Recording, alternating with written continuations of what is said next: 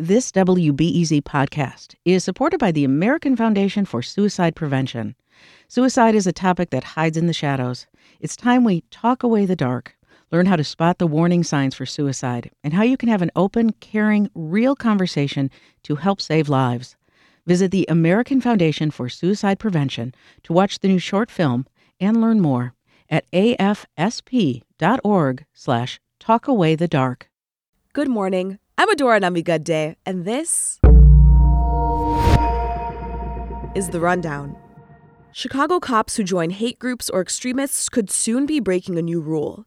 Yesterday, a police accountability panel approved an explicit ban on officers joining violent anti government organizations. Organizations like the Oath Keepers.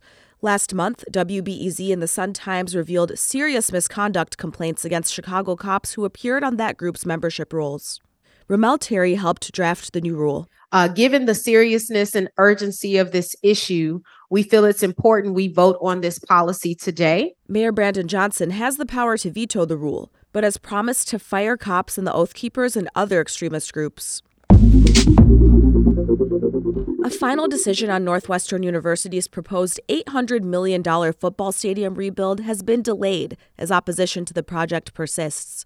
At an Evanston City Council meeting last night, some residents characterized a new draft agreement between the university and the city as weak but not Councilmember Devon Reid. He and others estimate the Ryan Field project and the proposal to allow six concerts per year would bring the city up to $175 million over the next 15 years. I don't think this council should be indecisive when we know that we have a good deal in front of us. I know not everyone agrees and thinks that we can get more. I mean, if, if, if this gets tabled, if we get more, great. If we get nothing, terrible.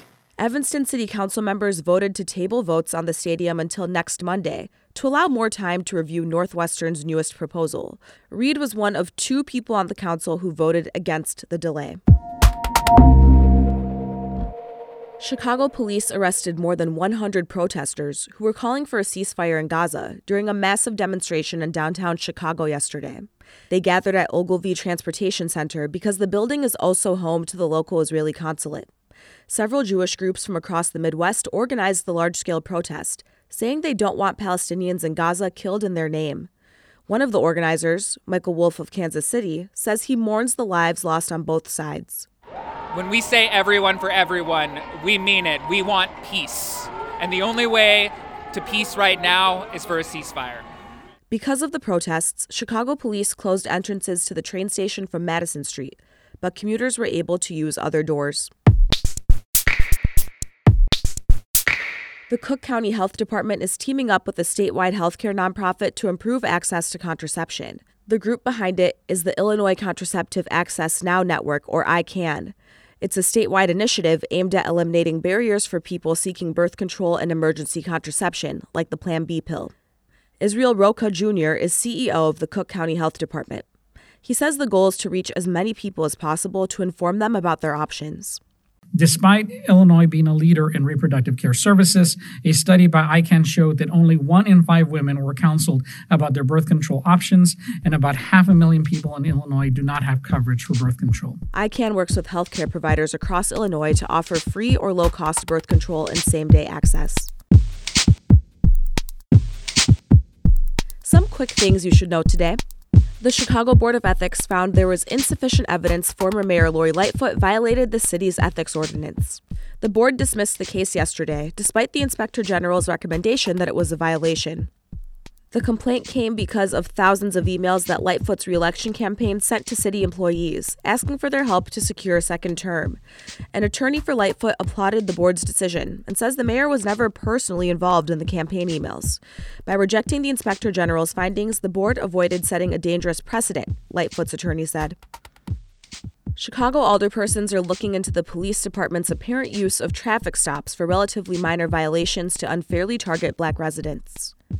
A council committee held a hearing yesterday on a recent report that shows black drivers are eight times more likely to be stopped by Chicago police than any other racial group, and that the majority of stops are for minor infractions, like broken or unlit taillights and missing or expired license plates. These stops were often used as a pretext to search the vehicles, but the report finds that police actually found drugs, weapons, or other contraband less than 1% of the time. Today's weather both today and tomorrow, we're going to see clear skies and a high in the low 60s. And later today, when was the last time you saw a movie or a play with an older woman as the main character? Yeah, there's not a lot of those. And unless you're Meryl Streep, work for actresses pretty much dries up once you turn 50. That's why Angela Allen created the Old Lady Project. I'm kind of reclaiming old. I don't understand why old is great for houses or uh, valuable paintings, but it's not okay for humans. My Rundown co host Erin talks to Angela about why we need more aging women in the spotlight. That interview is today at 1 o'clock. I'm Adora Namigadde. Thanks for listening.